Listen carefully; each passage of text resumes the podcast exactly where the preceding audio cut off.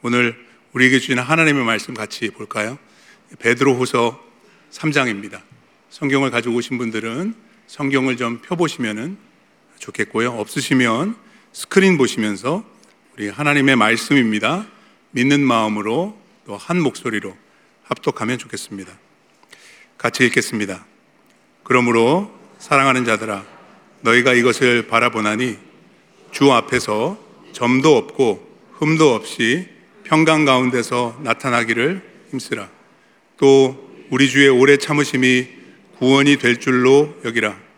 우리가 사랑하는 형제 바울도 그 받은 지혜대로 너희에게 이같이 썼고 또 그 모든 편지에도 이런 일에 관하여 말하였으되 그 중에 알기 어려운 것이 더러 있으니 무식한 자들과 굳세지 못한 자들이 다른 성경과 같이 그것도 억지로 풀다가 스스로 멸망에 이르느니라. 그러므로 사랑하는 자들아 너희가 이것을 미리 알았은즉 무법한 자들의 미혹에 이끌려 너희가 굳센 데서 떨어질까 삼가라. 오직 우리 주 곧 구주 예수 그리스도의 은혜와 그를 아는 지식에서 자라가라.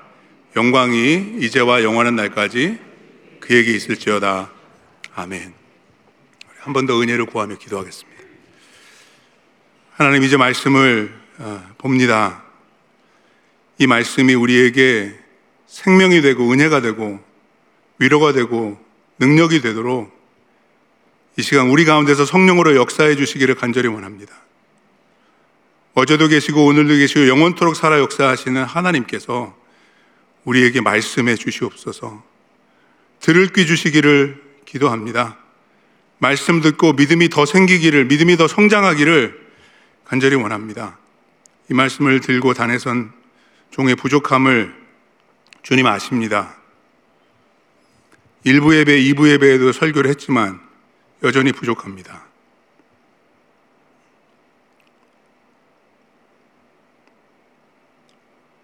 하나님께서 지금 이 시간 성령으로 임하시고 다시 역사에 주옵소서. 하나님 우리의 예배가 루틴이 되지 않기를 원합니다. 살아계신 하나님을 만나는 새롭게 경험하는 시간이 되도록 전하는 자와 듣는 자 심령 안에서 성령으로 역사해 주시옵소서 예수 그리스도 이름으로 기도합니다.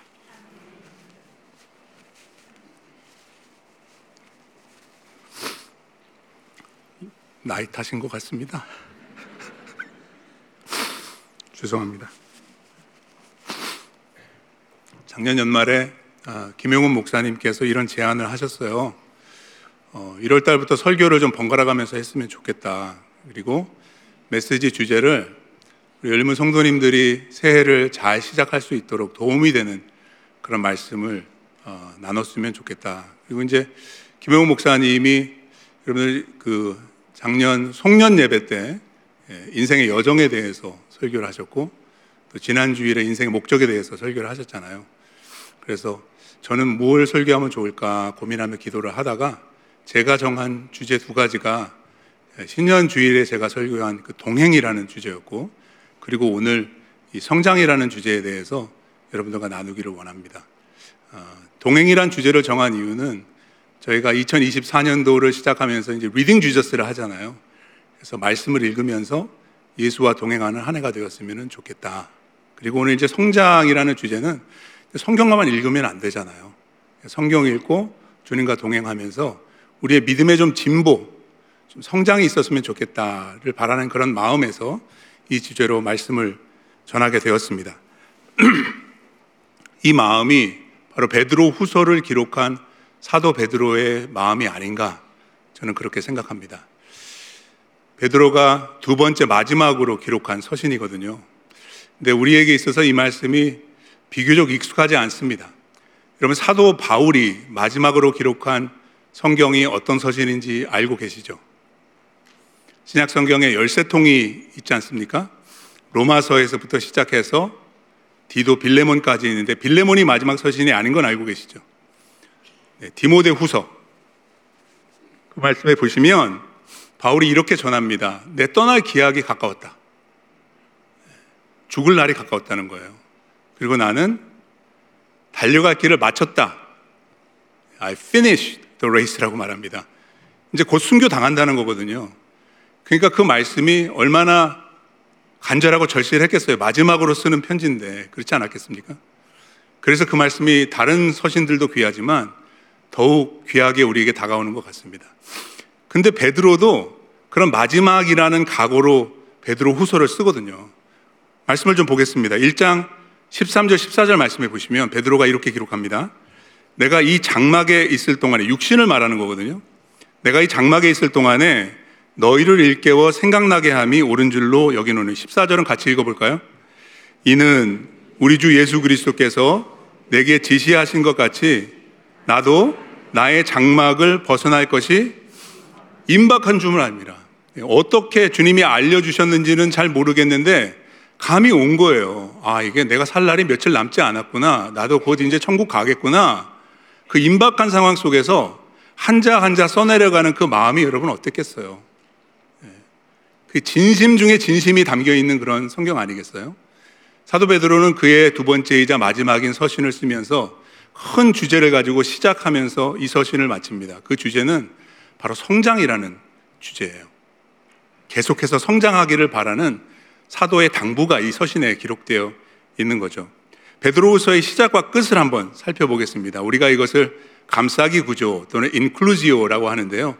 큰 주제로 시작해서 큰 주제로 마치면서 그 중간에 있는 모든 내용이 그 주제에 관한 것이다라는 것을 암시하는 것이죠. 베드로서 1장 1절과 2절 말씀 보겠습니다. 예수 그리스도의 종이며 사도인 시몬 베드로는 우리 하나님과 구주 예수 그리스도의 의를 힘입어 동일하게 보배로운 믿음을 우리와 함께 받은 자들에게 편지하노니 2절은 같이 읽겠습니다. 하나님과 우리 주 예수를 알므로 계속 읽겠습니다. 은혜와 평강이 너에게 더욱 많을지어다. 두 가지에 대해서 강조해주고 있습니다. 첫째는 예수를 아는 지식입니다. 예. 그리고 그 지식을 알을 통해서 은혜를 누리는데 어떻게 하기를 원하나요? 더욱 많이 누리기를 원하는 겁니다. 예수를 아는 지식, 그리고 그를 아는 지식을 통한 은혜를 점점 점점 더 많이 누리기를 바란다. 그리고 나서 우리가 이미 읽었지만 이 편지의 마지막 한 절입니다. 3장 18절 말씀. 다시 한번 읽겠습니다. 읽겠습니다. 오직 우리 주, 곧 구주 예수 그리스도의 은혜와 그를 아는 지식에서 자라가라. 네. 은혜로 시작해서 은혜로 끝납니다. 이게 우리의 믿음의 여정인 것입니다. 은혜로 구원받습니다. 그 구원의 완성은 은혜로 이끌어 주십니다. 그렇기 때문에 은혜에서 자라가라는 말씀은 개인적으로 구원에 이르도록 계속해서 성장해 나아가라는 것을 의미합니다. 베드로전서 2장 2절에서 이렇게 먼저 언급했습니다. 같은 사도입니다. 갓난 아기들 같이 순전하고 신령한 젖을 사모하라. 이는 그로 말미암아 너희로 어떻게 해요? 구원에 이르도록 자라게 하려 함이라. 구원은 한 번 받고 끝나는 게 아니라는 것입니다. 구원의 완성을 기다리고 있습니다. 그 완성, 그 종착점, 그 골, 그 목표에 다다르기까지 은혜가 필요한 것입니다. 은혜로 시작된 구원이 끝까지 은혜로 가야 하기 때문에 그 은혜 안에서 자라가야 하는 것입니다. 이해하시겠습니까? 저는 이것을 개인적인 성장이라고 설명해 드리고 싶습니다. 그런가 하면 관계적인 성장도 중요합니다. 그게 지식입니다. 우직 우리 주 곧 구주 예수 그리스도의 은혜와 또 뭐에서 자라가라는 겁니까? 그를 아는 지식에서 자라가라는 것입니다. 계속 자라가야 한다는 것입니다. 예수님을 알고 또 알고 더 알고 더 알아가야 하는 것이 신앙의 여정이고 영적 성장의 과정이라는 말입니다. 바울이 그랬습니다. 빌립보 빌립보서 3장 8절과 10절 말씀해 보시면 그가 이렇게 고백합니다. 내 주 그리스도 예수를 아는 지식이 가장 고상하다라고 말하면서 10절에 내가 그리스도와 그의 부활의 권능과 그 고난의 참여함을 알고 싶다라고 말합니다. 여러분, 바울이 그리스도의 십자가 고난을 몰랐을까요? 예수 그리스도의 부활의 사건과 그 능력에 대해서 바울이 잘 몰랐을까요? 아니요. 누구보다 잘 알았어요. 근데 바울의 갈망은 뭐였어요? 내가 지금 알고 있는 예수로 충분하지 않다는 것입니다. 나 예수 더 알고 싶다는 것입니다. 이내 평생의 소원이라고 고백하는 것입니다. 여러분들의 소원이 되시기를 바랍니다. 한 교회를 10년, 20년 같이 다녀도요. 한 오이코스에서 1년, 2년 같이 신앙생활을 해도요. 서로 잘 모를 때가 많습니다. 이름 정도는 압니다. 그 집 식구가 누군지 정도는 어디 사는지 정도는 알아요. 그분의 직분 정도는 알 수 있을지 모르지만 개인적으로 잘 모를 때가 있습니다. 그렇지 않습니까? 근데 예수님과의 관계가 그렇게 될 수 있습니다. 모태신앙이에요. 교회는 평생 다녔어요. 근데 십자가의 고난, 부활의 능력, 객관적으로 알 뿐, 지식적으로 알 뿐입니다. 그게 나에게 가슴으로 다가오지 않습니다. 잘 모르는 겁니다. 바울은 그것을 더 깊이 알고 싶었어요. 그것을 공감하고 싶었어요. 그것을 지금 현재의 시점에서 경험하고 싶었다니까요. 그 능력과 그 고난과 그 은혜. 여러분, 제가 지금 여러분들한테 무슨 말씀 드리려는지 감이 오십니까? 네? 그냥 머리로 아는 게 아닙니다. 체험으로 아는 것입니다. 은혜로 아는 것입니다. 실제로 관계적으로 예수를 더 알고, 더 알고, 더 사랑하게 되는 것입니다. 그래서 우리에게 갈수록 성장이 필요합니다. 제자리 걸음하는 신앙이 아니라 말입니다. 계속해서 성장하고 발전하는 신앙이 2024년도 아니 남은 평생 동안 이어질 수 있기를 오늘 설교 제목처럼 Never Stop Growing 갈수록 성장하는 저와 여러분들 다 되시게 주의 이름으로 축복합니다. 미국 메이저리그의 전설적인 투수 한 분이 계십니다. 놀런 라이언이라고 들어보셨습니까? 강속구로 유명한 선수인데요. 19살 때 프로에 전향을 했어요. 그리고 28년을 47세 때 은퇴했습니다. 여러분, 프로 운동선수로 40 넘기기 쉽지 않습니다. 보통 30대에 다 은퇴하는데 이분은 40이 넘어서도 90마일을 넘는 강속구를 던지고 노히, 노힛, 뭐 이런 경기로 막두 번씩이나 클로즈하고 하여간에 막 전설적인 이런 분입니다. 이분이 경기하는 모습을 보고 한 방송인이 이런 코멘트를 했어요. 아까 그림에 떠졌지만 He's not just getting older. He's getting better. 사실 이것이 운동선수에게만 해당되는 말은 아니라고 생각합니다. 우리 신앙에 대해서, 우리 영적인 생활에 대해서 작년보다는 올해 더 좋아지고, 더 성장하고, 가면 갈수록 더 훌륭한 그런 신앙인이 될 수 있으면 참 좋겠습니다. 그래서 오늘 여러분들과 이 말씀을 나누고 싶고, 그것이 바로 사도 베드로가 마지막 서신을 기록하면서 당부하고 싶은 메시지였다라는 것입니다. 우리가 어떻게 하면 우리 주 곧 구주 예수 그리스도의 은혜와 그를 아는 지식에서 계속해서 자라갈 수 있을까요? 오늘 본문에 나오는 권면을 세 가지로 요약해 드릴 수 있습니다. 첫 번째, 힘써야 할 것이 있습니다. 열심입니다. 두 번째, 여겨야 할 것이 있습니다. 학습입니다. 그리고 삼가야 할 것도 있습니다. 이것을 저는 견인이라는 단어로 설명해 드리고 싶습니다. 오늘 본 말씀 한 절씩 살펴보면서 이 은혜를 같이 나누도록 하겠습니다. 첫 번째, 열심. 입니다. 갈수록 성장하기 위해서 열심이 필요합니다. 열심. 14절입니다. 그러므로 사랑하는 자들아 너희가 이것을 바라보나니 계속해서 성장하기 위해서 우리가 바라보아야 할 신앙의 목표 지점이 있다는 것입니다.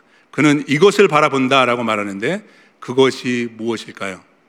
여러분 성경 읽으실 때는 문맥이 중요합니다. 그 전에 뭐가 나오고 그 다음에 어떤 구절로 이어지는지를 여러분들 잘 관찰하셔야 되는데 14절에 이것은 13절에 이미 언급이 된 내용입니다. 자, 3장 13절 말씀 같이 한번 읽어볼까요? 읽겠습니다. 우리는 그의 약속대로 의가 있는 곳인 새 하늘과 새 땅을 예, 새 하늘과 새 땅을 바라보기 때문에 이것을 바라보면서 나아가야 한다라고 거듭 권면하고 있는 것입니다. 그렇습니다. 여러분, 우리의 소망은 우리의 목표는 이 땅이 아닙니다. 여기에서 좀 더 편안하게 살고 좀 더 행복한 삶을 누리는 것이 아닙니다. 물론 그것도 중요합니다. 그것도 좋은 일이에요.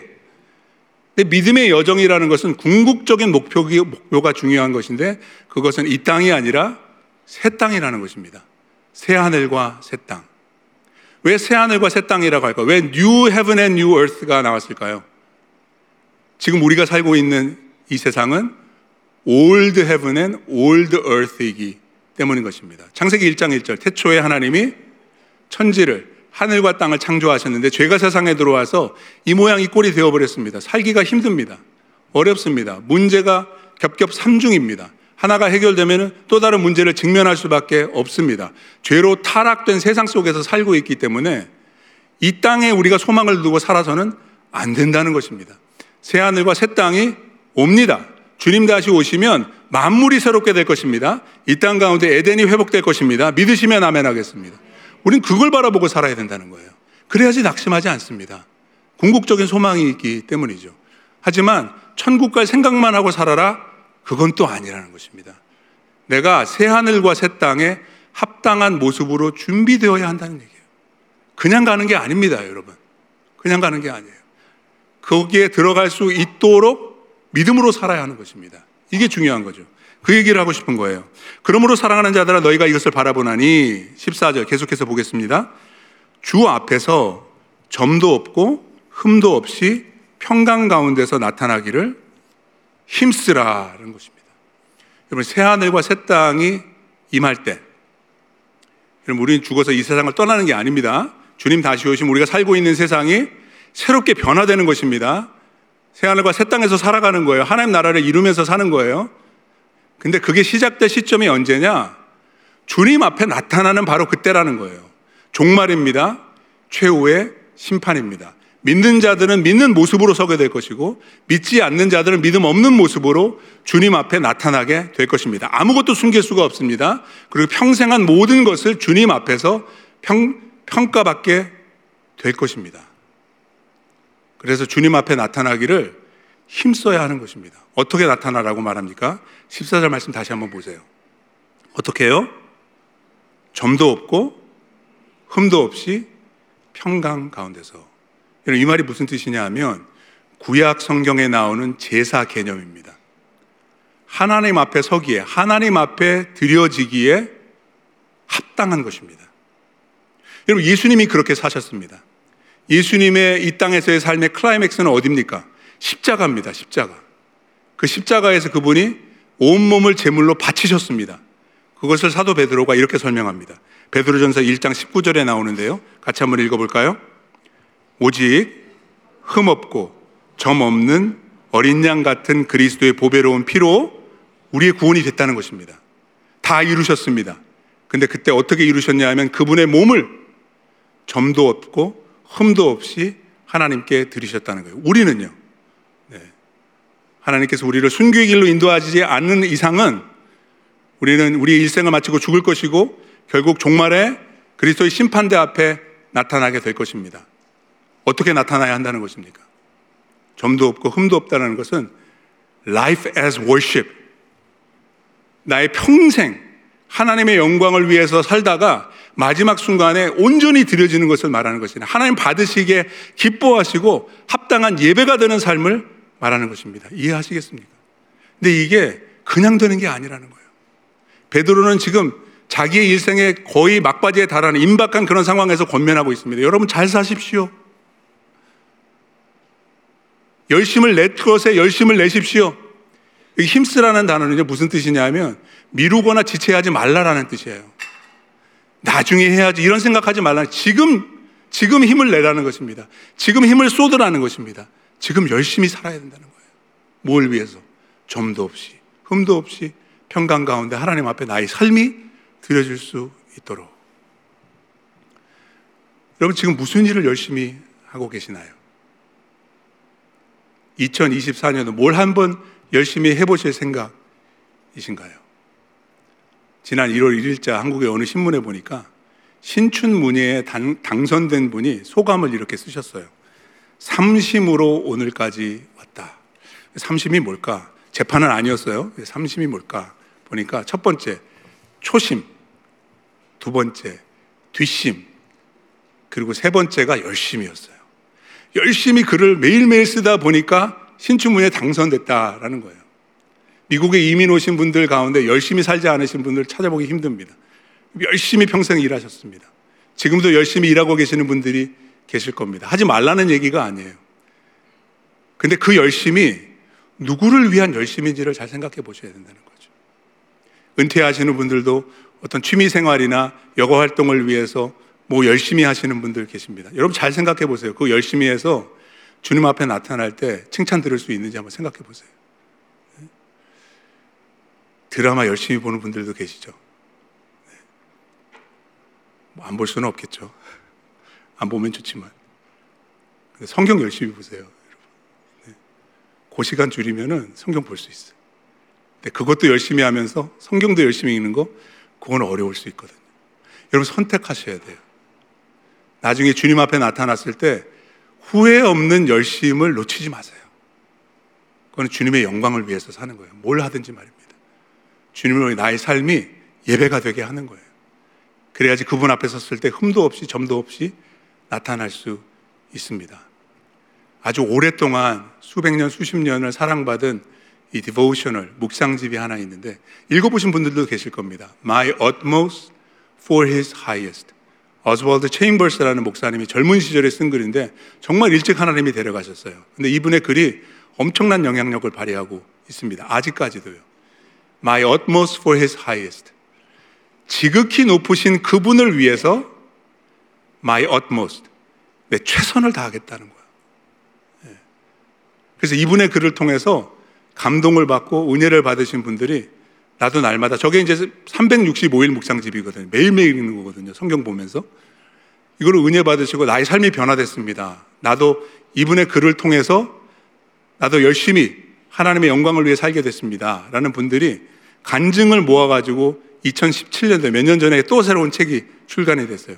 그 제목이 저는 더 도전이 되는 것 같아요. 아까 스크린에 떴었지만 원래 책 제목은 My Utmost for His Highest인데 이분들이 나중에 간증문으로 쓴 책은 utmost ongoing이에요. utmost ongoing. 이게 우리의 삶의 태도가 됐으면 좋겠어요. 그냥 오늘 하루만 열심히 사는 것이 아니라 평생 열심을 내되 무엇을 위한 열심인가? For his highest. 지극히 높으신 하나님의 영광을 위해서 my best for his glory. 그분의 영광을 위해 열심을 다짐할 수 있는 저 여러분들 다 되시기를 주의 이름으로 축복합니다. 지금부터 열심을 냅시다. 끝까지 열심을 냅시다. 2024년도 한 해 동안 열심히 달려갑시다. 그리고 남은 평생도 주님의 영광을 위해서 살아갈 수 있는 우리 모두가 되기를 간절히 바랍니다. 갈수록 성장을 위해서 필요한 두 번째는 학습입니다. 네, 열심도 필요하지만 배우려는 자세, 배우려는 노력도 필요하다는 것입니다. 15절 말씀 한번 보겠습니다. 또 우리 주의 오래 참으심이 구원이 될 줄로 네, 여기라. 14절의 키워드는 힘쓰라였습니다. 15절의 키워드는 여기라라는 거예요. 힘쓴다는 것은 적극적인 것입니다. 능동적인 것입니다. 여기라라는 것은 한 걸음 물러서 가지고 돌아보는 것입니다. reflect 하는 것입니다. 이 두 가지가 다 필요한데요. 뭘 여기냐 하면 주의 오래 참으심이 구원이 된다. 구원에 이르기 위해서 심판 가운데서 영광으로 영접받을 수 있도록은 힘써야 하지만 구원이 완성되는 것은 나의 노력으로만은 불가능하다는 겁니다. 그 노력이 하나님의 은혜를 덧입어서야만 가능하기 때문에 힘만 쓰지 말고 그 은혜를 여기는 마음을 가지라 이런 말입니다. 이해하시겠습니까? 이 밸런스가 필요하거든요. 은혜를 여길 줄 알아야지 노력을 하고 힘을 쓸 수 있는 거예요. 그래서 힘쓰라는 얘기를 한 다음에 은혜를 잊지 말라고 이걸 잘 기억하고 여길 수 있어야 한다라고 권면하고 있는 것입니다. 그러면서 사도 베드로는 사도 바울의 서신에 대해서 언급을 합니다. 왜냐하면 바울이 이 은혜를 굉장히 강조하잖아요. 예?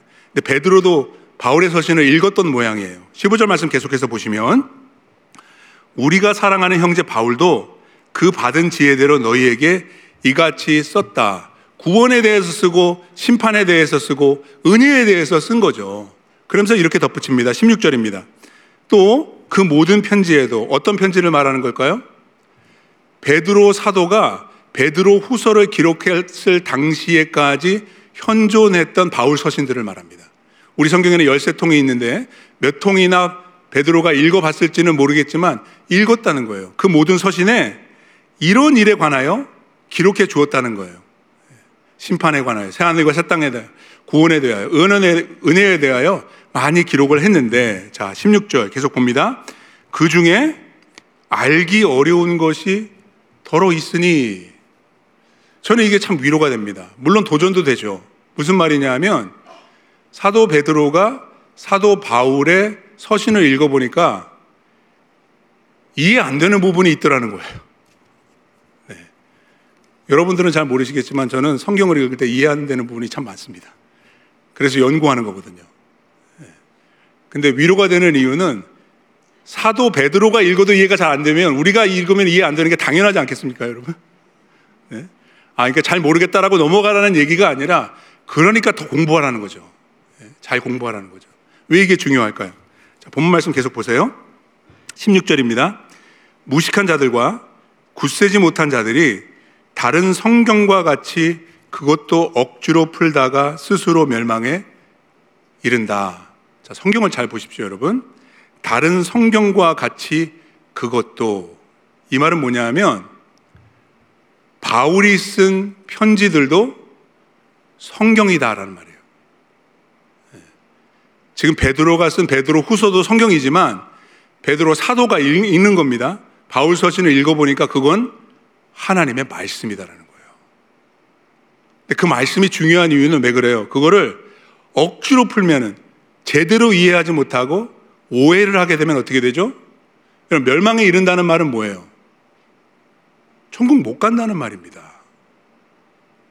그만큼 성경을 학습하는 게 중요한 거예요, 여러분. 성경 모르면 구원 받습니까? 복음을 이해하지 못하고 깨닫지 못하는데 여러분 성경이 복음이고 창세기부터 계시록까지 Reading Jesus인데 말입니다. 성경을 모르고 어떻게 영생을 얻습니까? 성경을 공부하지 않으면서 어떻게 영생에서 성장해 나갈 수 있겠습니까? 그래서 교회는 learning community가 되어야 하는 거예요. 제자 공동체라는 말은 이 제자라는 단어는 배우는 사람이라는 뜻입니다. 헬라 원어의 μαθητής라는 말은요, learner라는 뜻이에요. learner. 그렇기 때문에 그리스도의 제자 공동체인 교회는 학습 공동체, learning community가 돼야 하는 것입니다. 그러기 위해서 말씀을 가르치시는 우리 목회자들의 책임이 아주 막중합니다. 목사님들이 성경을 공부하셔야 돼요. 성경을 잘 배워야 됩니다. 목사님들이 먼저 배워야 됩니다. 베드로가 이것을 사도행전에서 강조해 주죠. 사도행전 6장 말씀 보시면 말입니다. 초대교회 예루살렘 교회에 문제가 생겨서 일곱 사람을 집사로 안수하여 세우게 됩니다. 그 이유를 베드로가 사도가 이렇게 설명했어요. 우리는 오로지 기도하는 일과 말씀 사역에 힘쓰리라. 그래서 우리 성도님들이 우리 목사님들을 위해서 기도하시고 목사님들을 서포트해 주실 때 말씀을 잘 배우실 수 있도록 도와주셔야 돼요. 말씀 사역에 힘쓸 수 있도록 배려해 주셔야 하는 거예요. 그 이유는 그래야지 여러분들이 말씀을 잘 배울 수 있기 때문에 그런 거예요. 그래서 Reading Jesus 하는 겁니다.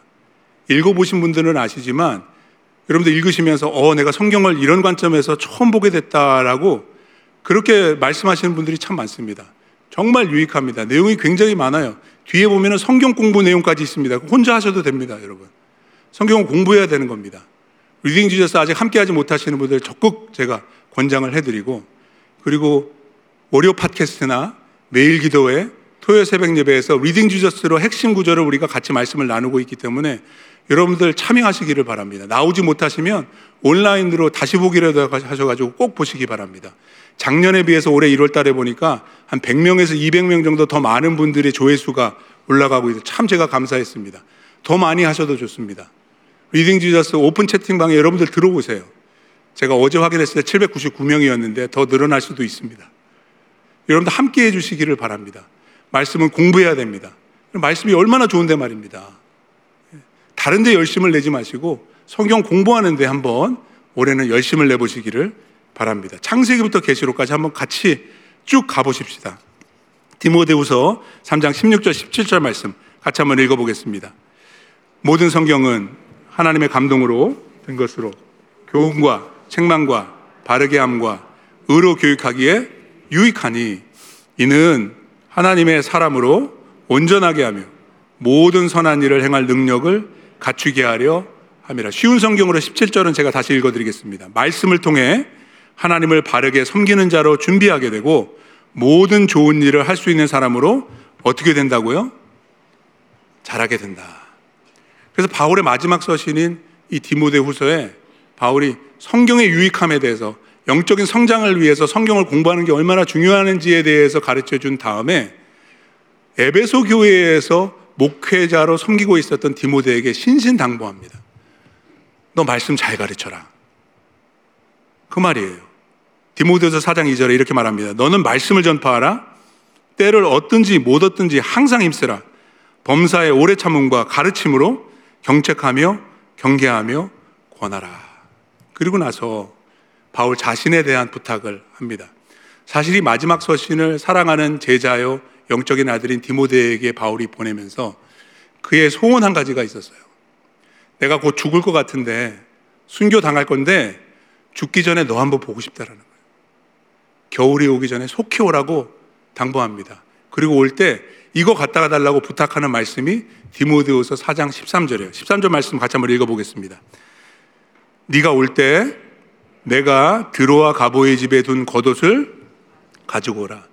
겨울이 다가오니까 추운 거예요. 이런 고대 로마 감옥에는 밥도 안 주고 옷도 안 줍니다. 누가 바깥에서 이거를 보조해 주지 않으면 얼어 죽고 굶어 죽는 겁니다. 그러니까 바울이 추우니까 내 겉옷을 좀 갖다 달라고 부탁을 하는데 그것만 달라고 하지 않습니다. 뭘 또 달라고 하나요? 계속 읽어봅시다. 또 책은 특별히 가죽 종이에 쓴 것을 가져오라. 무슨 책이었을까요? 가죽 종이에 쓴 책이. 네, 소설책 아닙니다. 만화책 아니고요. 성경책입니다. 성경 책. 여러분 한번 생각해 보세요. 살 날이 며칠 안 남았어요. 얼마 못 갑니다. 바울이 정말 원하는 게 뭐예요? 나 성경 읽고 싶다. 이게 진짜 믿음이에요, 여러분. 아니, 성경 한 번 읽었으니까 됐어. 내가 성경 10독했는데 충분해. 아닙니다. 성경은 읽으면 읽을수록, 배우면 배울수록 더 읽고 싶고, 더 배우고 싶게 되는 게 이게 정상인 것입니다. 여러분, 이런 찬송가 가사가 있죠. 나의 사랑하는 책, 비록 헤어졌으나, 이 성경 심히 사랑합니다. 이게 바울의 고백이거든요. 저와 여러분들의 고백이 되기를 간절히 바랍니다. 말씀의 학습자로서 힘써 여기는 우리 모두가 되기를 주의 이름으로 축복합니다. Reading Jesus 시작한 지 이제 2주 지났습니다. 2주 동안 창세기를 떼었어요. 할렐루야. 네. 이번 주는 강도가 좀 더 높아집니다. 6일 동안 출애굽기를 다 읽어야 됩니다. 같이 가십시다, 여러분. 말씀 읽고, 말씀 공부하고, 말씀 잘 배워서 갈수록 성장할 수 있는 우리 모두가 되기를 간절히 바랍니다. 끝으로 세 번째, 열심도 있어야 되고 학습도 해야 되지만 우리에게 필요한 것 또 한 가지는 견인이라는 것입니다. 견인. 사자성어에 보니까 이런 말이 있어요. 견인, 지종. 네. 끝까지 굳게 참고 견딘다라는 말이에요. 근데 이게 성경의 교리와도 일맥상통하는 부분이 있습니다. 믿음은 얻는 것뿐만 아니라 지키는 거거든요. 예. 끝까지 믿음의 길로 가는 게 중요한 거거든요. 그래서 베드로가 그렇게 말합니다. 나의 믿음의 경주는 거의 끝나옵니다. 내가 이 장막을 벗을 날이 임박해 왔습니다. 여러분들 끝까지 가세요. 견인하십시오. 17절입니다. 그러므로 사랑하는 자들아 여러분 이 사도 베드로의 심정을 여러분들 느껴보시기를 바랍니다. 이 서신을 마무리하면서 하나라도 더 가르쳐 주고 싶은, 하나라도 더 당부하고 싶은 그 마음이 사랑에서 우러나오는 거예요. 14절에서도 사랑하는 자들아, 17절에서도 사랑하는 자들아, 사랑으로 권면하고 있는 거예요. 여러분들 믿음 잘 지키세요. 이 얘기하고 싶은 겁니다. 사랑하는 자들아 너희가 이것을 미리 알았은즉 뭘 알았어요? 바로 그 위에 16절에 보면은 성경을 억지로 풀면 망한다는 거예요. 망하지 말라는 거예요. 새 하늘과 새 땅에서 만나자는 겁니다. 그러기 위해서 명심해야 되고, 그러기 위해서 삼가해야 될 것이 있다는 거예요. 17절 말씀 계속 보십시오. 무법한 자들의 미혹에 이끌려 너희가 굳센 데서 떨어질까 삼가라. 이 미혹하는 자들, 이 성경을 억지로 풀다가 이단들이죠. 멸망에 이르는 자들의 공통점이 있어요. 지옥에 혼자 가지 않는다는 거예요. 하나라도 더 거기 끌고 가려고 이 미혹하는 수단과 방법을 가리지 않는 그들의 수법이 있단 말입니다. 이거 피해야 된다는 거예요. 정신 똑바로 차리라는 거예요. 영적으로 깨어 있어야 한다는 것입니다. 믿음의 자리를 지켜라. 믿음의 정도를 지켜라. 복음의 진리에서 좌로나 우로나 치우치지 말고 한 길로 가라. 끝까지 가라. 이렇게 부탁하고 있는 것입니다. 칼빈주의 5대 강령 중에 마지막 다섯 번째. 우리가 머리 글자를 따서 튤립이라고도 하죠. Perseverance of the Saints라는 교리가 있습니다. 이것을 일컬어서 성도의 견인이라고 하거든요. 성도의 견인. 끝까지 참고 견디는 것을 말합니다. 물론 구원은 시작에서부터 끝까지 하나님의 은혜로 이루어지는 것이고 하나님께서 우리를 보호하시고 천국 갈 때까지 지켜 주실 줄로 믿습니다. 하지만 여러분 신앙생활은 절대로 cruise control이 안 됩니다. 저절로 되는 것이 아닙니다, 여러분. 그 은혜를 구해야 되고요. 그 은혜를 사모해야 하고요. 그것을 힘입어서 내가 가야 될 길을 끝까지 지켜야 하는 것입니다. 그래서 제가 설교 포인트를 영어로 뭐라고 썼냐 하면은 stay your course. 아직 믿음의 길에 들어서지 않은 분들은 빨리 돌아서기를 바라고요. 지금 믿음의 길로 걷고 계신 분들은 stay your course. 그 길로 끝까지 가셔야 하는 겁니다. 끝까지 가야지 영광이 있습니다. 끝까지 가야지 은혜를 지켜내는 것입니다. 여러분들의 믿음의 경주 끝까지 잘 달려가시기를 주의 이름으로 권면드립니다. 여러분 2004년도에 아테네에서 올림픽이 열렸잖아요. 올림픽의 마지막 경기는 항상 마라톤인데 그 마라톤에서 유명해진 선수 하나가 있습니다. 브라질 출신의 리마라는 선수인데 혹시 기억나시는 분들도 계시겠죠. 저는 그 선수를 잊어버릴 수가 없어요. 지금 벌써 거의 20년이 지난 세월이 있었는데도요. 마라톤 생각하면 그분이 생각납니다. 그분이 마라톤을 잘 뛰었습니다. 거의 끝까지 1, 위 자리를 놓치지 않고 있었는데 갑자기 관객 중에 한 사람이 난입을 해가지고 저지를 당하는 바람에 그 페이스를 잃어버렸어요. 그래서 1등을 못하고 동메달에 그쳤거든요. 근데 놀라운 사실은 뭐냐면 그 아테네 올림픽 마라톤에서 금메달 누가 받았는지는 아무도 모른다는 거예요. 근데 리마 선수는 기억합니다. 왜일까요? 그가 중간에 포기하지 않고 끝까지 달렸기 때문입니다. 이런 믿음의 경주에 있어서는 이게 중요합니다. 누가 지금 1등하고 있는지, 누가 지금 앞서가고 있는지, 누가 지금 높은 자리를 차지하고 있는지, 그거 중요하지 않습니다. 끝까지 가는 게 중요한 거예요. 작년 2023년도에도 보면은요, 믿음의 경주를 잘 마치신 분들이 계셨는가 하면 중간에서 격길로 빠져서 실족하신 목회자들 여러 명 보았습니다. 저희 교육자 회의할 때 얘기합니다. 우리 저렇게 되면 안 된다고. 우리 잘 뛰어야 된다고. 끝까지 가야 한다고 서로를 권면합니다. 여러분들도 마찬가지입니다, 여러분. 지금 갖고 계신 믿음 끝까지 지켜내셔야 합니다. Don't slow down. 여러분, 나이가 드신다고 해서 천천히 가지 마십시오. 정진하시기 바랍니다. 경주에서 경주하는 사람들을 보십시오. finish line이 가까우면 가까울수록 젖먹던 힘까지 안간 힘을 쓰면서 다 쏟아냅니다. 우리의 믿음의 여정도 그래야 될 줄로 믿습니다. 뒤로 갈수록 slow down 되는 게 아니라 천국에 가까워오면 가까워 올수록 더 힘을 내고 더 열심을 내서 끝까지 이 경주를 마쳐야 할 줄로 믿습니다. 그런 한 분을 여러분들에게 소개해 드리면서 오늘 설교를 마치려고 하는데요. 제가 정말 존경하는 복음주의의 위대한 신학자들 가운데 J.I. 패커라는 분이 계십니다. God, 네. 하나님을 아는 지식이라는 정말 명작이죠. 쓰셨는데 읽으신 분들도 계실 거고 아직 못 읽으셨으면 꼭 한번 읽어보시기 바랍니다. 저희 교회 도서실에 있습니다. 네. 하나님께서 장수의 복을 주셨어요. 정말 오래 사셨거든요. 제아이 백커 박사님이. 그분이 80세쯤 되셨을 때에 인터뷰한 영상 클립을 제가 준비를 했습니다.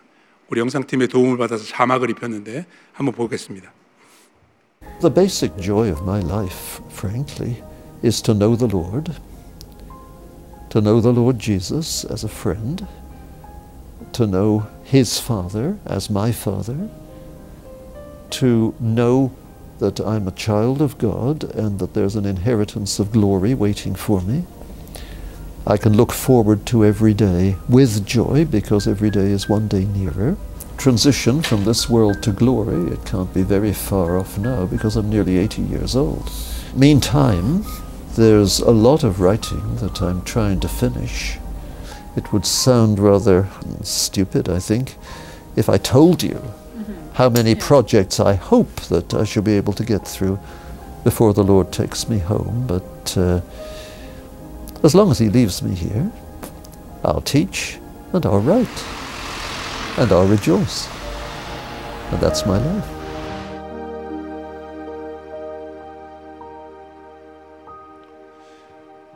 주님께서 제아이 패커 박사님을 93세에 데려가셨어요. 그러니까 저 인터뷰를 하시고 13년을 더 사셨는데요. 그 기간 동안에 책을 6권을 더 쓰셨습니다. 네. J, J.I. Packer 박사님은 타이프라이터를 쓰세요. 컴퓨터에다 쓰지 않고. 그 연로하신 분이 타이프를 치는 것을 여러분들 한번 상상해 보세요. 쉽지 않았을 거예요. 근데 끝까지 달려가셨어요. 오히려 80세 이후에 더 훌륭하고 아름다운 발자취를 남기셨다고 저는 생각을 합니다.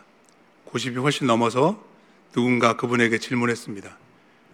박사님 돌아가시기 전에 교회와 성도들에게 한 말씀 남기신다면 무슨 말씀을 해주실 수 있겠습니까? 그분이 이렇게 대답했어요. Four words. Glorify Christ every way. Glorify Christ every way. 주님을 영화롭게 하기 위해서 최선을 다하십시오. 무슨 일이든지 하시되 주님의 영광을 위해서 사시기 바랍니다. 이것이 우리의 인생의 목표가 되었으면 좋겠습니다. 하루를 살아도 주를 위해 살고 나의 영광이나 자랑이 아닌 그리스도의 영광을 위해서 살 수 있는 믿음의 사람들이 되기를 바랍니다. 그러려면 성장을 거듭해야 됩니다. 열심을 내야 합니다. 학습에 힘써야 하고요. 끝까지 견인 지종 할 수 있는 우리의 발걸음이 되기를 주의 이름으로 부탁드립니다. 같이 기도하겠습니다. 우리 조용히 눈을 감고 같이 기도했으면 좋겠습니다.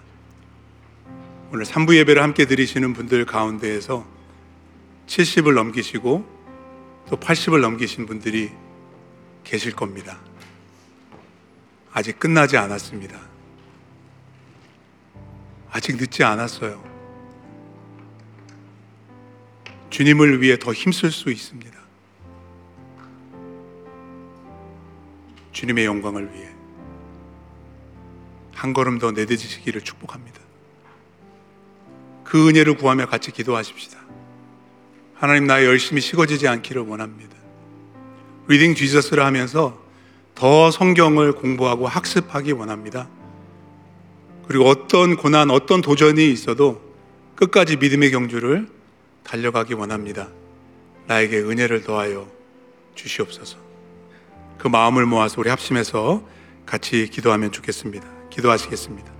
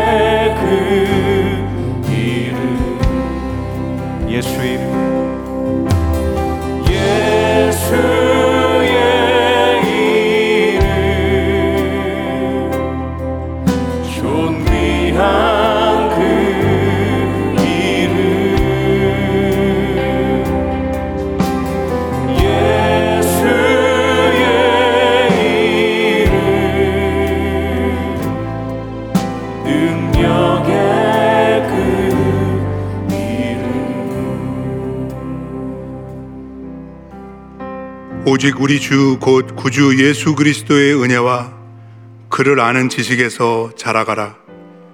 영광이 이제와 영원한 날까지 그에게 있을지어다. 아멘. Glorify Christ every way, every day. 하나님 그렇게 살고 싶습니다.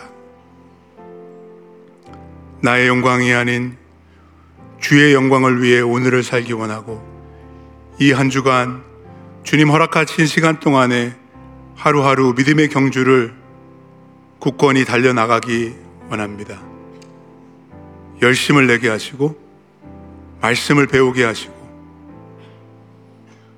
견인지종 하게 할 수 있도록 주님 도우시는 손길로 우리와 함께 하시고 붙드시고 인도해 주시옵소서.